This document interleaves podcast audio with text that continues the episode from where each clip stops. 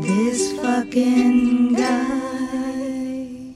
Hello, my malted milk balls. Welcome, once again, to that magical place where we will all gather to drink and lament and talk about this fucking guy. This is that podcast where we use a lot of expletives and a lot of alcohol Mhm. to emotionally process the creeps, jerks, and fuckos that compose that compose the shitty elevator music of our lives. I'm the mysterious sounds from your attic, Ren Martinez. And I'm the monster hiding under your bed, Ginger Golub. I love a malted milk ball. You know I that? love. They're delicious. Nobody else likes them. I like a chocolate malt is an underrated thing. It's, It's like super good. it's a Whopper in a cup. I appreciate I appreciate Whoppers more than the traditional chocolate malt, just because malt can be a lot. So I it like can also get like soft and chewy. And yeah. I so I like I like a few Whoppers. It's like delicious, but like a whole malt, I'm like this is a lot of it. I, I'll down it all. I want an aperitif of chocolate malt.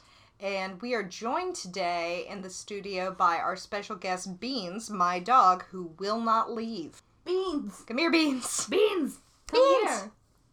He's like no, my Nope. nails shall click all over the floor. Yep, so that's just going to be a sonic experience you have to live with until I decide that's too much and take him downstairs. But, Ren, do you have anything to scream into the void? I do. Uh, this is an article that I ran into di- into today. That's um, it just makes me think of why maybe climate change is a good idea. oh, God. Um, this is the headline: Woman arrested after allegedly harassing toddler with severe genetic disorder. As in, she was threatening that she was going to give him a rare genetic No, disorder? no, no. The, the toddler already has a genetic. dis- Okay. there should be some punctuation somewhere, but I don't know where. Well, it's a headline. They don't use punctuation. It's sort of the brand.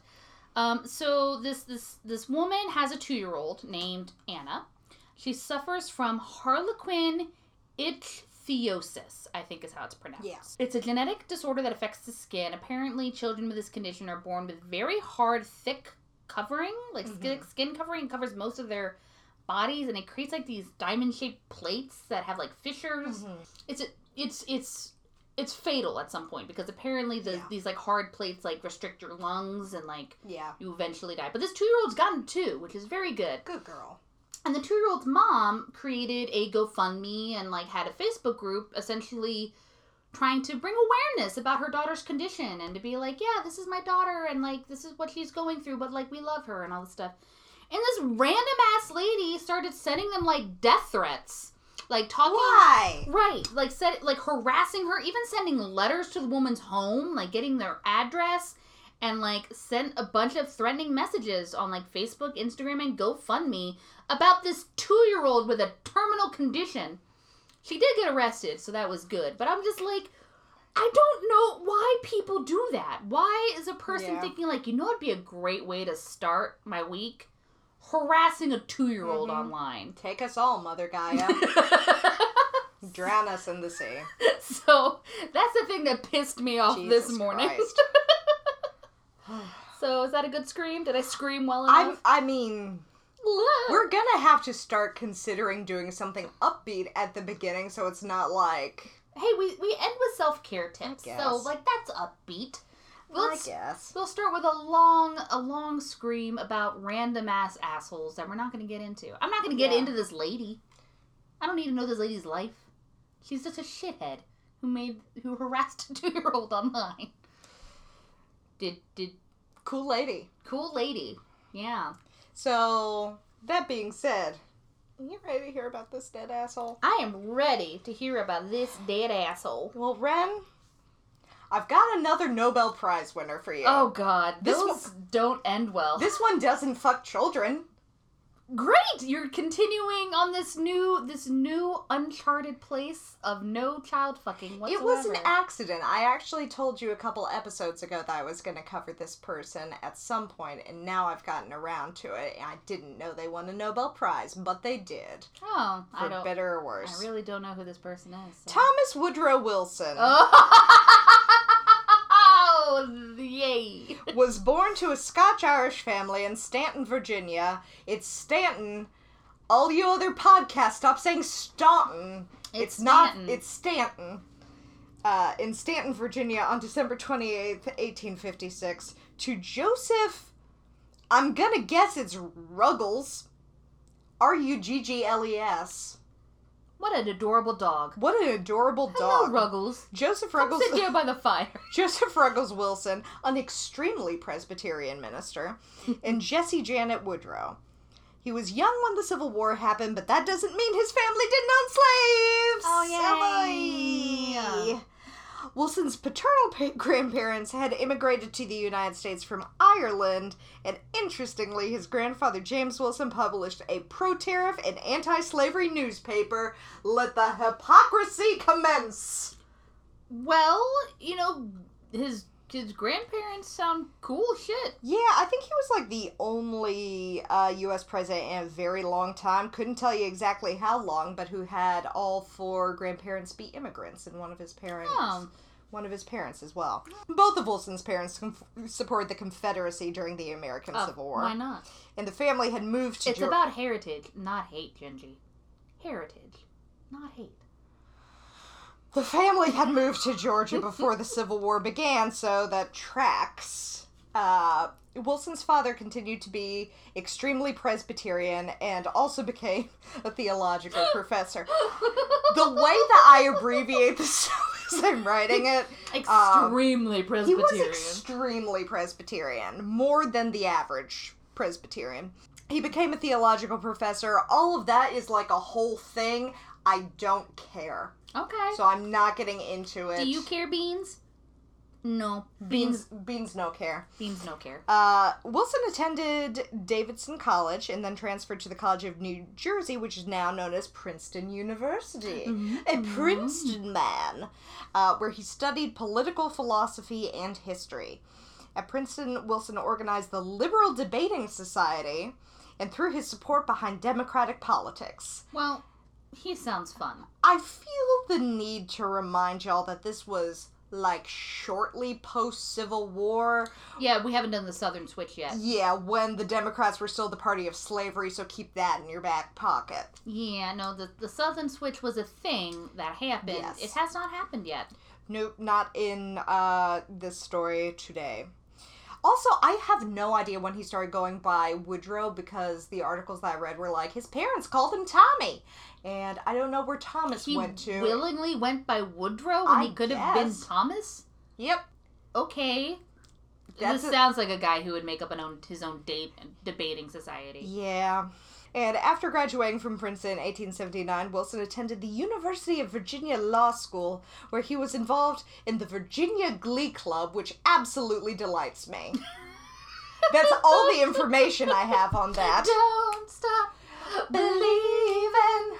Hold on to that feeling. Yeah, he, he played the Lea Michele role. Oh yeah, I bet Mhm. he's a teenage ingenue. Uh, but he had poor health, which is just kind of universally referred to as, like, you know, poor health. oh, he had poor health. Yes. What? Can I just say, like, in this time period of anything before the polio vaccine, was anyone in good health? I mean, I guess I guess there's like variations of just dying worse. Yeah, I mean, his parents certainly were not in good health. Uh, his father, like, had several strokes and a hardening of the arteries, and his mother is never mentioned again in anything I've read. I mean, again, like any sort of condition that happened, we're like, well, throw cocaine at it and tell me if the ghosts come out yet. like, no one was in good health. They're all like shitting in the streets, right. like, and not Gone to see the apothecary.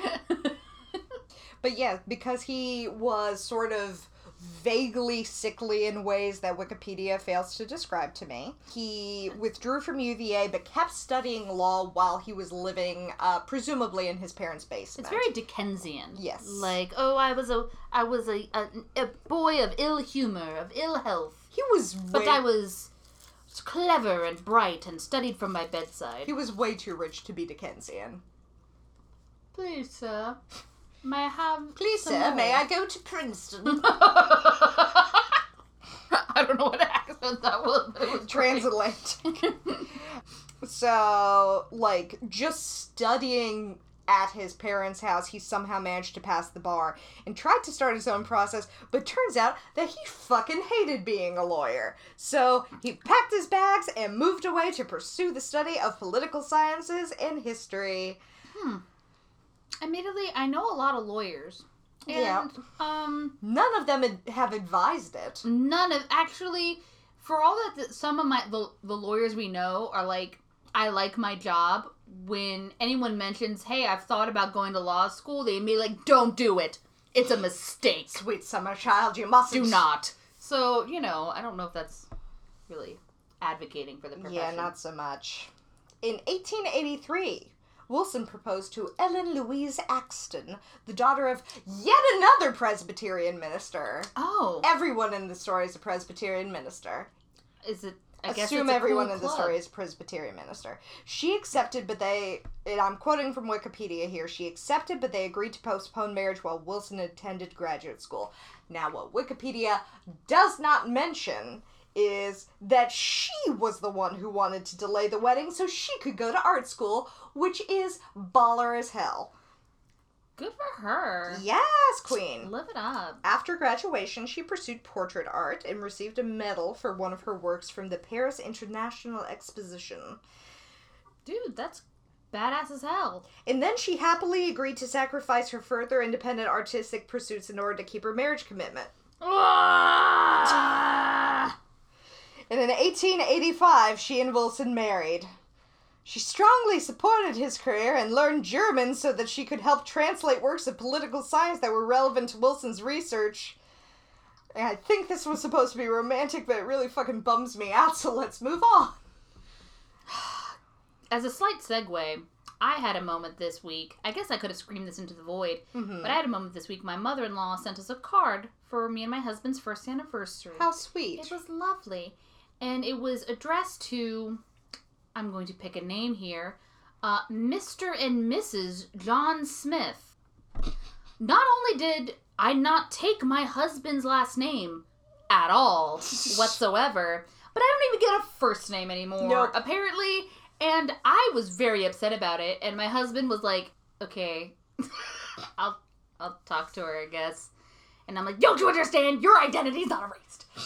He he totally knows who he's married, so he's not like upset about it. But still, No. it was a it was it was a moment, and uh, I understand I understand the screaming. Woodrow Wilson received his PhD from Johns Hopkins in 1886, back when the college was brand new. He then became a professor at Bryn Mawr College and then Wesleyan University, and then he got a very cushy job at Princeton, and he eventually became president of the university.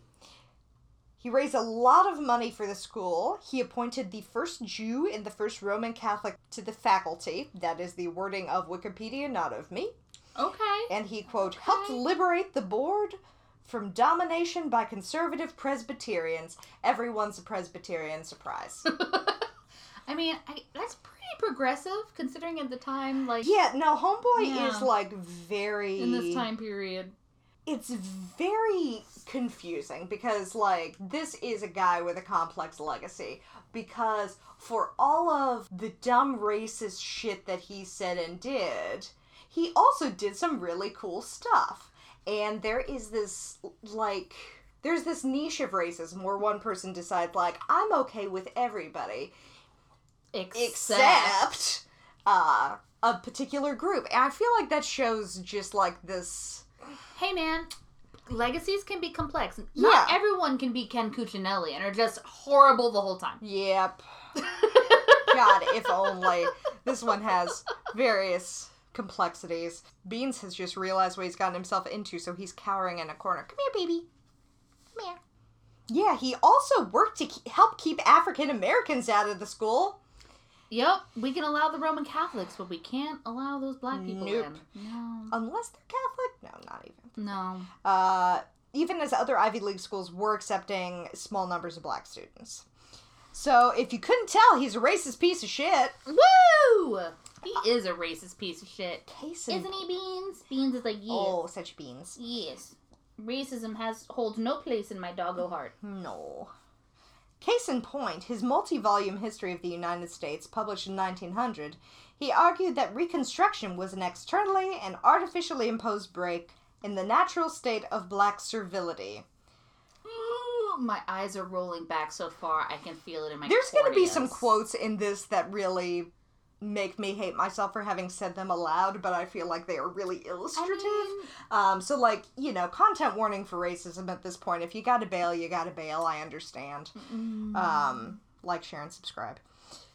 the slave population, he insisted, had always imposed an enormous responsibility on their white masters. Quote, the care of the slaves, their maintenance, like a huge family of shiftless children, remained a duty and a burden which the master could not escape. You know what? You can escape it. You give them freedom and send them off to have jobs of their own. The whole time I was reading that, Ren's face was sort of like after someone sees the bad guy in the ring, and you just get like frozen in this like Yeah, horrifying she just like. she just found me in the closet, just like completely deformed with disgust. So Wilson's The maintenance, the, the ma- mi- as if they're cars. God. Um, you know, it's just it's just the poor, the poor, poor white people owning other people and having to feed them. I mean, imagine the responsibility. what a burden! What a burden! Oh, fuck all those people. Wilson's efforts to re- reform Princeton earned him notoriety, but they also took a toll on his health. Thank God. He's not getting through this unscathed. Like for all of it, like the racism, ca- like you can see the racism catch up to him incrementally. And it's just like another eye will stop working. Um, it's like the Stephen Miller effect, where the hair is just Yeah, like pretty much. escaping.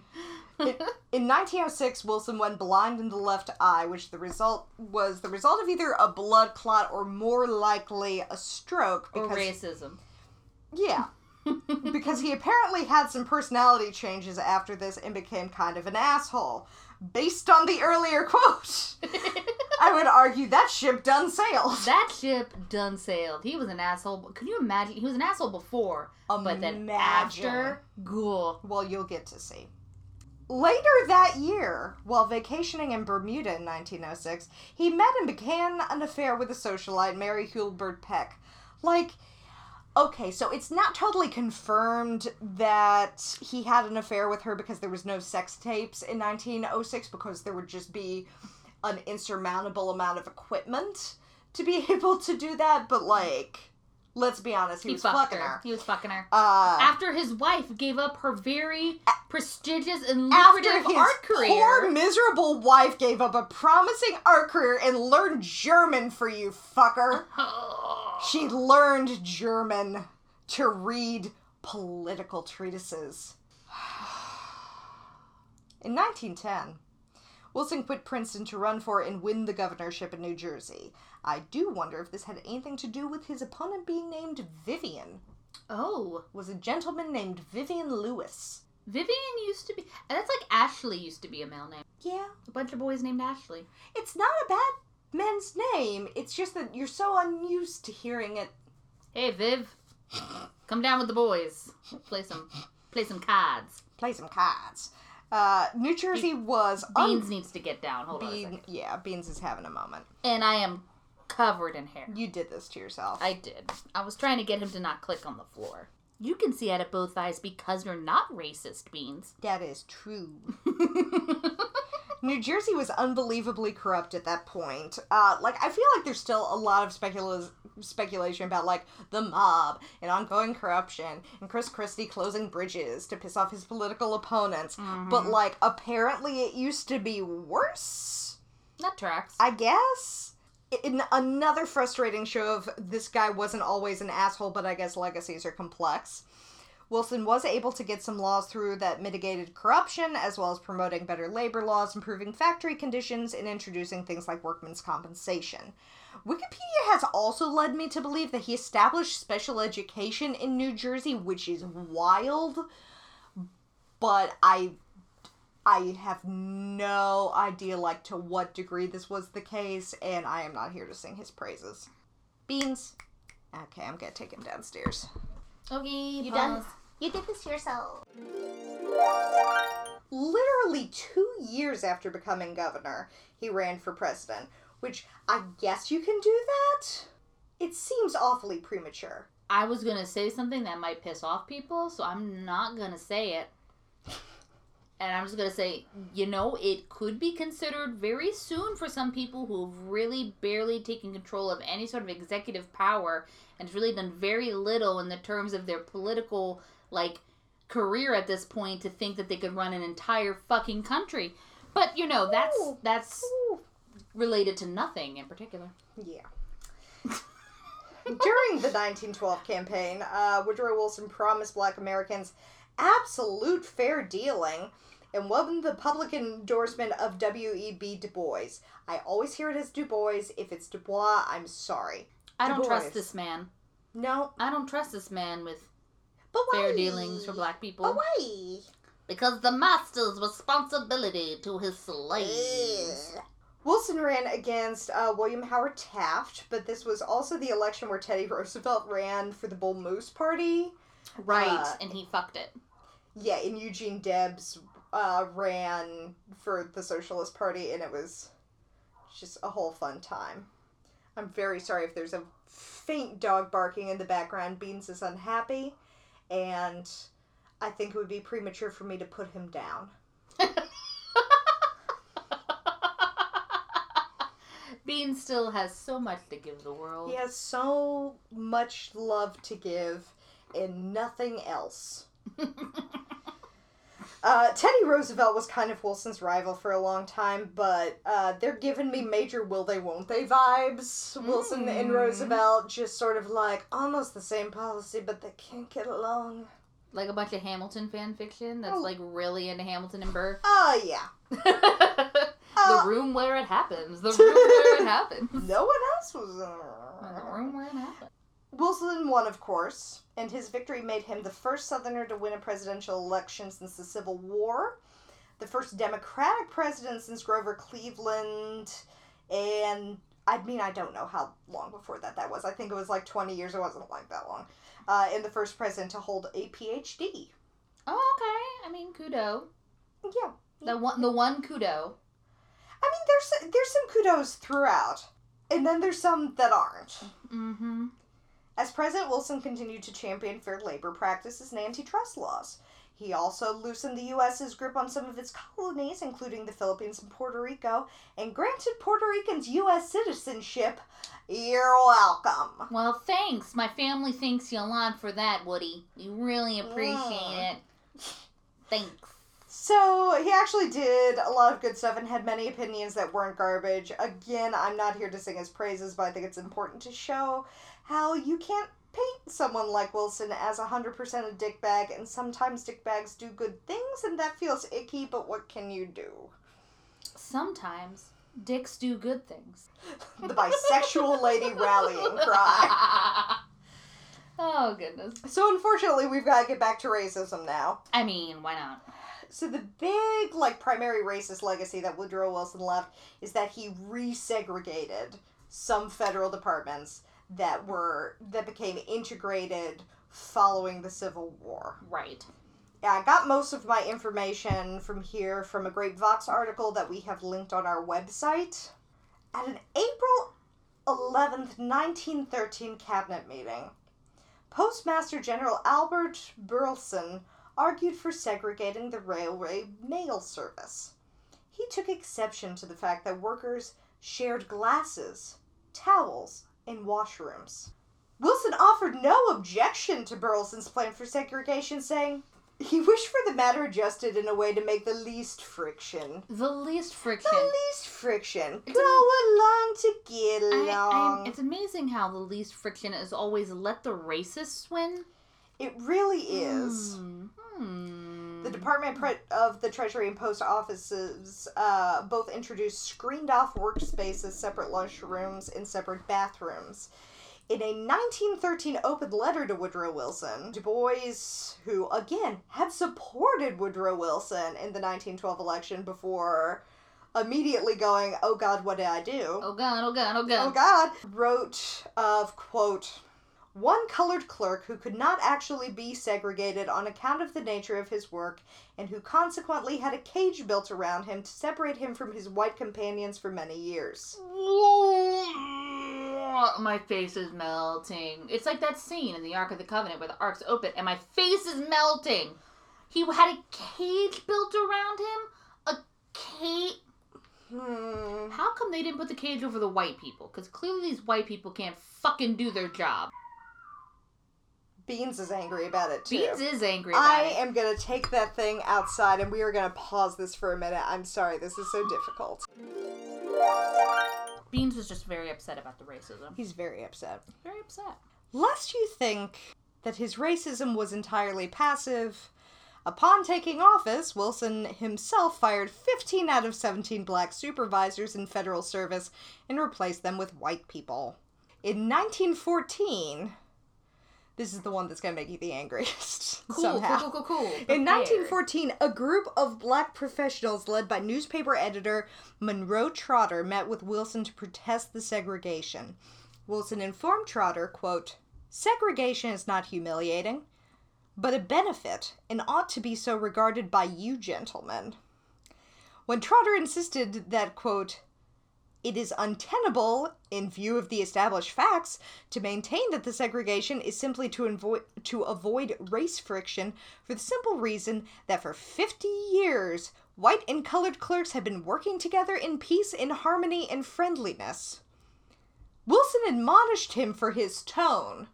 Quote, if this organization is ever to have another hearing before me, it must have another spokesman. Your manner offends me. Your tone, with its background of passion. Oh yay, tone policing is not Tone policing! New. It's not a new thing. Cool. And of course, as we have mentioned previously on our D.W. Griffith episode, you, which you can find on thisfnguypod.com on our website. You're Uh, so good at this. I mean, we, no one would listen to us if there wasn't proposed. Uh, during Wilson's presidency, D.W. Griffith's film for Birth of a Nation uh, was the first motion picture to be screened in the White House in 1915. Because it turns out it was because Woodrow Wilson was friends with the author of the book that the movie was based on. Oh, he was good. buddies with that guy. Good, now you're good. going to see some articles uh, and a lot of stuff that says that Woodrow Wilson uh, said of Birth of a Nation, it will write history with lightning. There's also a bunch of stuff that says he absolutely did not say that and denounced the movie. And then there's more stuff that said, no, you're wrong, he did say that, but then he also denounced the movie. So I don't fucking know. Um, he seems like a dude who would definitely have loved that movie, but then like would have at some point read the way the wind was blowing and gone, no, no, I, no, I, no, it's no, Yeah, that, that's kind of Don't don't look at the man behind the curtain. that's kind of him sometimes. So on that note, South America. Oh no. No. Wilson frequently intervened in Latin American affairs, saying in 19, quote, I am going to teach the South American republics to elect good men. I'm going to die by cider bottle. This Mhm. Bold Rock cider will in- somehow be impaled in my eye so I Yep. can escape this. Uh, and he basically sent troops to occupy Nicaragua, Panama, Haiti, the Dominican Republic, parts of Mexico, and Honduras. I'm oversimplifying all of this. But basically, he really wanted to impose democracy, whether or not anyone who lived there was interested in it, and tried to force the people he thought would be best into power, which sometimes was like, You've overthrown your leader, and there's someone new in power. I don't know that I like them. So, overthrow your leader again. Yeah, no, there's like a there's a lovely American history of like seeing democratically elected leaders in South and Central America and then being like, "Oh, since we're democratically elected, we're going to be doing new things including not giving you all of our natural resources for free." And then the US going, oh, "Well, fuck that." so, Right. cool. Uh, and again, I realize this is a gross oversimplification, but there's only so many hours in the day. Yeah. Once World War One started, though, Wilson had to reshift his focus to Europe. Until we're fucking up. And we're just fucking up. Yep. and it wasn't exclusively in Europe, but like that made a better transition. Uh, until early 1917, Wilson's primary foreign policy objective, objective was to keep the United States out of World War I and to broker a peace agreement, because he always assumed he was the only adult in the room. In 1915, Germany started blowing up American ships or like non American ships that had Americans on it, like the Lusitania, to which Wilson responded with, Don't make me turn this car around. Your father will be very upset. Your father you will be so home. upset. uh, so Wilson's first wife, the long-suffering poor Ellen, uh, Oh, Ellen. died of kidney disease in August 1914. He was reportedly absolutely heartbroken and devastated, and waited a whole seven months to start wooing wife number two, which is an extremely short amount of time if you're extremely if you remember that he's like actively being the president and trying to puppeteer most of the governments Hey, in man, the- Central America dude, the dick wants what the dick wants. and playing hot potato with World War One in Europe. dude, we already know that he's like super into like fucking ladies. Yeah, I mean at least at least two of them That we know of. that we know of. So yeah, wife number two, Edith Bolling Galt. Edith was also a widow and a pretty independent business lady. She had a, inherited her late husband's jewelry store and was running that. So she was pretty much like the most liberated you could be Uh-oh. in roughly 1914. I mean, that sounds excellent, but why do I have a feeling this will go badly? This is got, not going to go great for her. Or, I mean, it will depending on what side of history you're on, whatever. So he asked her to marry him, like, you know, two months after they met, which was like eight months after his wife died ish. Uh, and because she was smart, she said no. Good for her. But because, you know, romantic norms were what they were in 1915, he did wear her down, and she married him in December 1915. Fun fact, I guess, Wilson was only one of only three presidents to get married while in office. Okay. I feel like most of them are married, have been married prior to office. Yeah, most of them have, and then Buchanan was the only one that, like, wasn't married at all. Buchanan shit his brains out during his inauguration. Listen to the co- the podcast Sawbones about it. It's pretty interesting. I, well, I know what I'm doing tonight, I guess. Um, yeah, I mean, I think most of them were married, but that's because we have all of our presidents have been like old old men who are way past the marrying age. And, like, they have to be married to get into office because it proves that they're not gay, I guess. that too. Yeah. It's weird and problematic. In a very tasty show of irony, Wilson campaigned for a second term on the slogan, He kept us out of the war. he won re election but would not continue keeping us out of the war. Nope. Germany kept bombing U.S. ships and tried to get Mexico to join them in the war against the U.S. So Wilson finally said fine and declared war, which means that he actually got Congress to declare war because he can't, no matter what George Bush tells you. Um, he reestablished the draft, but made it local draft board's problem so he wouldn't have to deal with riots. Uh, he also made sure that the troops were segregated. Cool. I don't know why that would surprise you.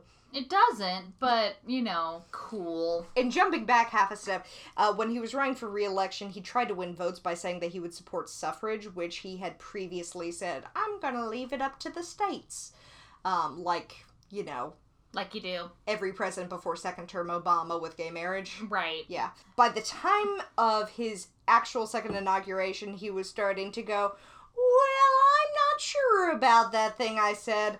Uh, so people started like protesting in Washington, D.C., and pro suffrage demonstrators were arrested, denied counsel, held in solitary confinement, and even force fed.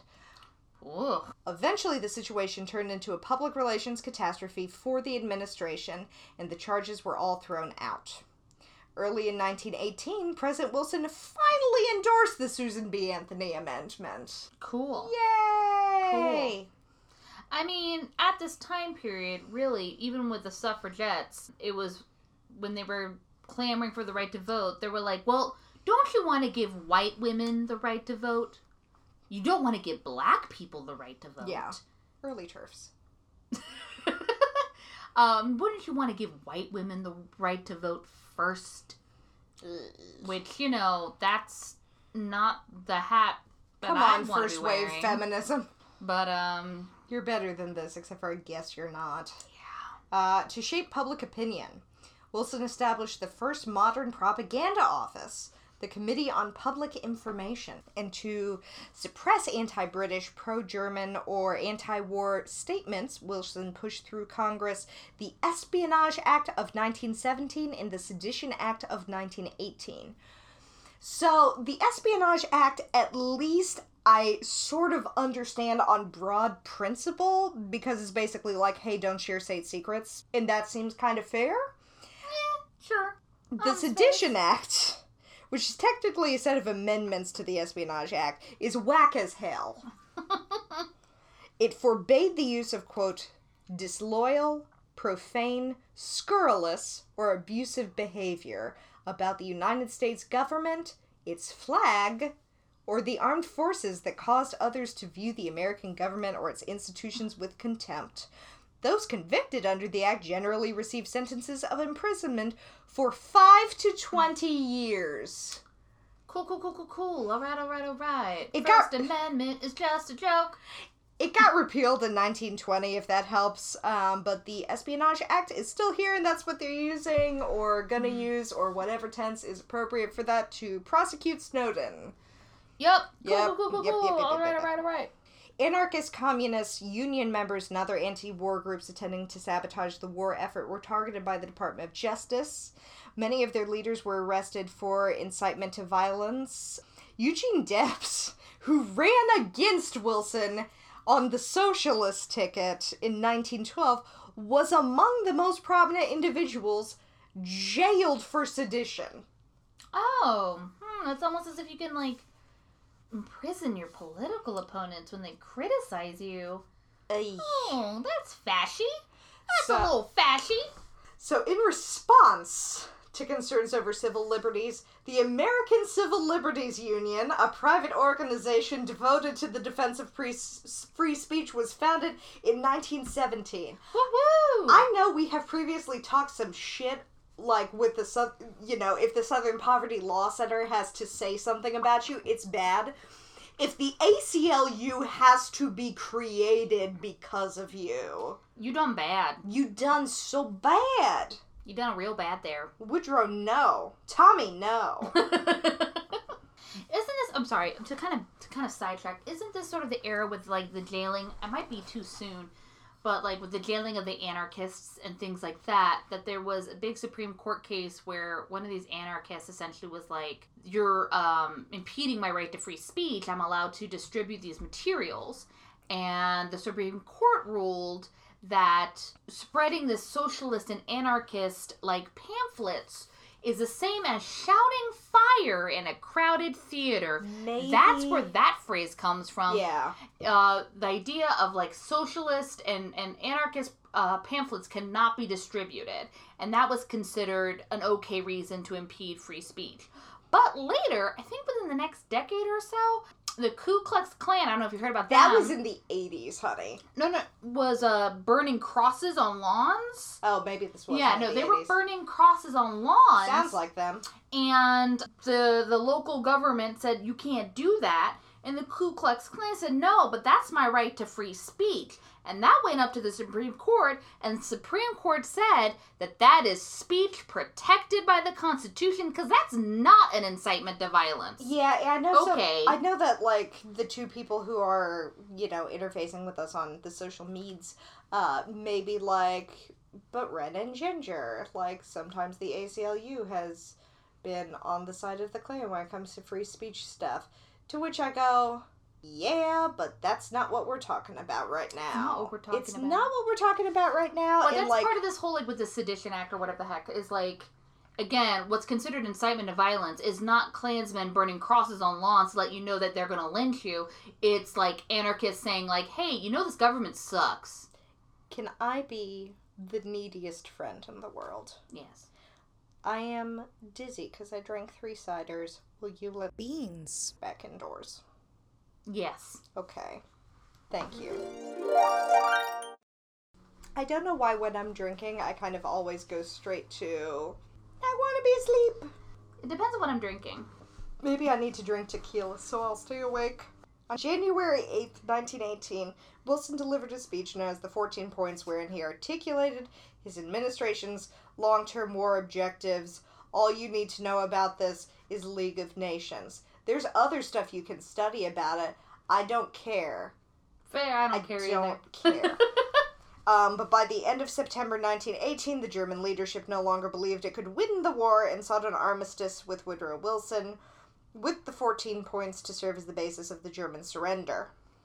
So, by the end of this war, 116,000 American soldiers had died and another 200,000 had been wounded. Mm. Great look. Great. Great. I mean, like, I, I didn't want the Germans to just keep blowing up our ships, but also. Well, again, there's also like trench warfare, which is the shittiest warfare, even shittier than walking in lines at each other. Also, listen to an interesting Behind the Bastards episode because they talk about the man who invented mustard gas. Um, Oh, that's Psycho? Yeah. So uh, apparently, again, this is not our podcast. The German Empire only had like six months worth of bullets, and this guy not only helped them create bullets so they could keep shooting at people, but also was like, "Hey, try this handy dandy mustard gas and chlorine gas." Cool. So let's keep this war going on way longer and let people be horribly murdered and maimed and for re- literally fucking no reason.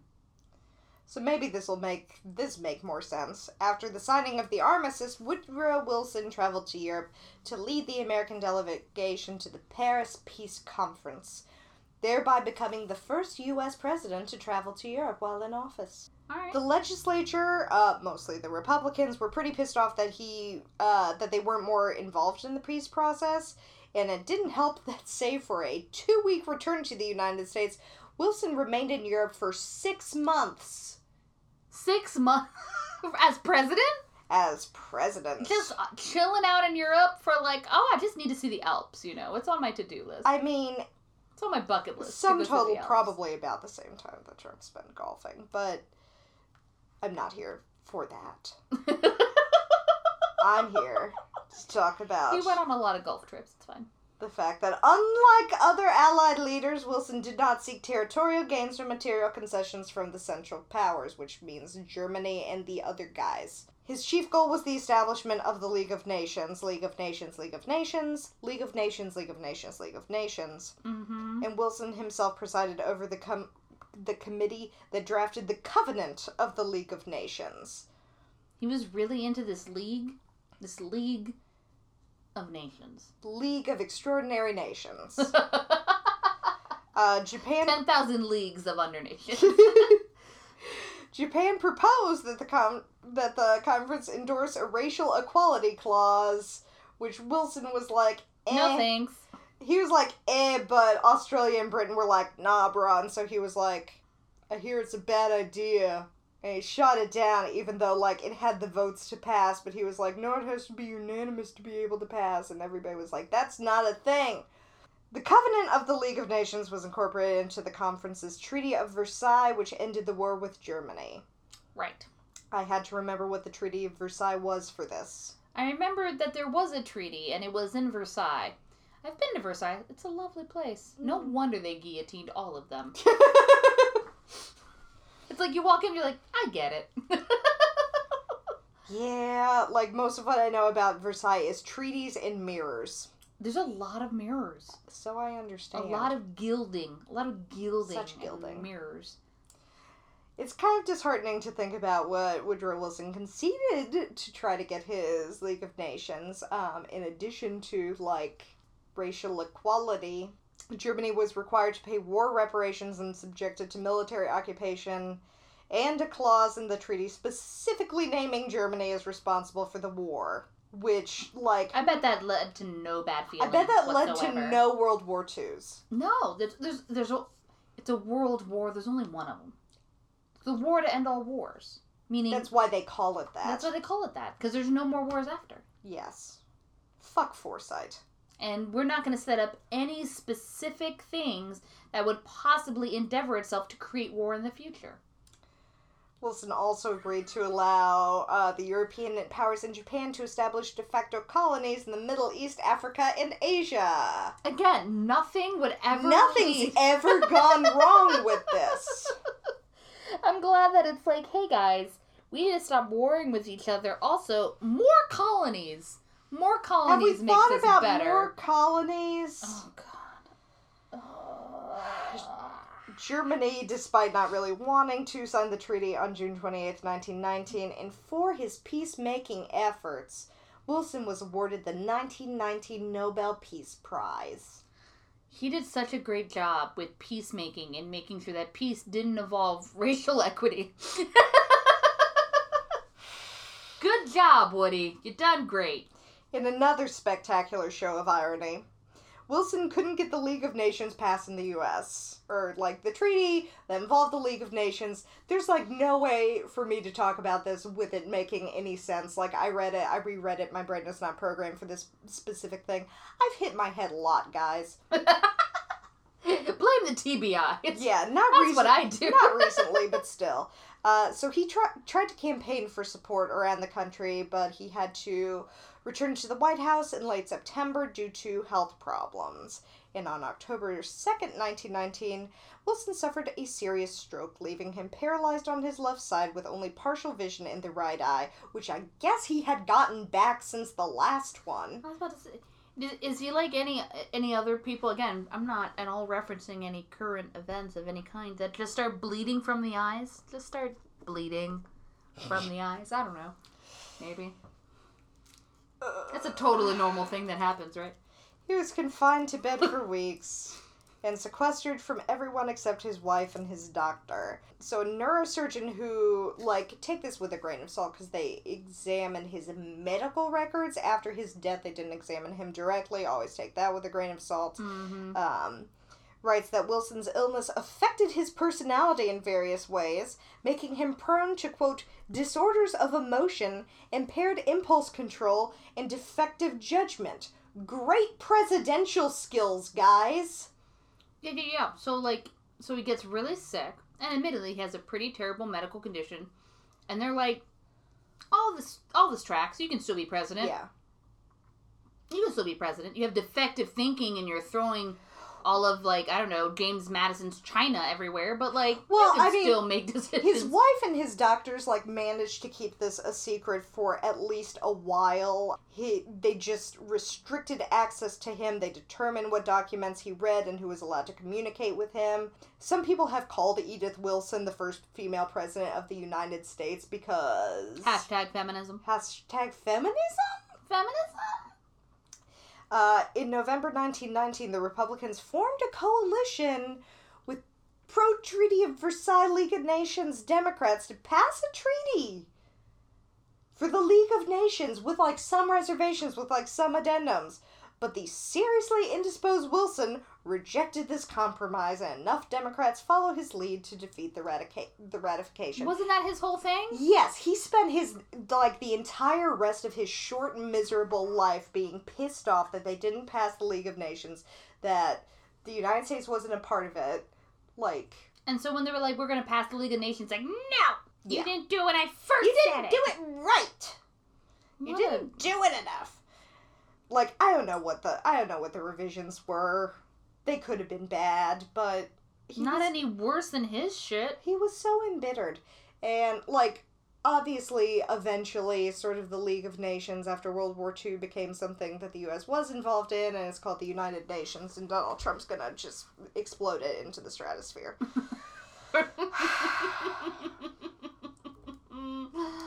I have to laugh, or else you'd cry. or else I'd cry, and then stab myself with this glass bottle. yep Following Russia's October Revolution, many of the United in the United States feared a communist revolution in the U.S. Fears over left-wing subversion, combined with a patriotic national mood, led to the outbreak of the so-called First Red Scare. Cool. Yeah. Uh, Attorney, Attorney General A. Mitchell Palmer convinced the, again, totally out of his mind personality change Woodrow Wilson to delay amnesty for those who had been convicted of wartime sedition and launched raids to suppress radical organizations. Yup. Yup, that sounds great. That Which, like, sounds we're, great we're mostly cool. specific union members. Like, ugh. Yeah, no, it's like, hey, people who think we need better working conditions, fuck you, here's jail. Yep. Okay, so throughout late 1919, Wilson's inner circle concealed the severity of his health issues, but by like early the next year, uh, his condition was publicly known, and people were uncomfortable but mostly unwilling to do anything about it except not nominate him for a third term. He demanded that they put his name forth for nomination for a third term. It did not work out for him. And so they like they had the nomination. They're like, yeah, yeah, Woodrow, we're we're writing your name down as they pass it without Yeah, writing his name down. basically. They definitely did. I don't know how that happened. It's so weird. So, So weird how that happened. surprisingly, Wilson's health did not markedly improve after leaving office. What shocker? His left arm and leg were both paralyzed, and he frequently suffered digestive tract issues. His health declined throughout January 1924, and he died February 3rd, 1924. He was buried in a sarcophagus in uh, the Washington National Cathedral and is the only president interred in the nation's capital. In a sarcophagus. In a, that was the word they used. Most people like, you know, mausoleum or ca- or casket or they just don't mention it. Like a sarcophagus. I don't know. Does he- it have his likeness on it? I don't- As a la like Egyptian kings? I want to believe it does. So, in the interest of Was he buried with his cat? Like, how did this go? certainly, was he buried with his wife? Because, you know, that's which one? right. But that also seems on brand for him, where it's all like, well, you gave up your career for me. Just give up your life. Jump on this pyre. You know Woodrow Wilson was a cat guy. You know Yeah. he was. This was not a dog man. I don't know. You know what? But I would argue maybe he's not an animal person. Like, with his. Or he has a lizard. Oh, he's a lizard He's a guy. lizard guy. He's a lizard guy. And I don't mean that in like a reptilians are running the government sort of way. I mean he liked lizards. He liked lizards. Like he was into like weird exotic pets and like really like when people came over he would like definitely be like, "Hey, come see my lizards." And everyone's like, "No." No.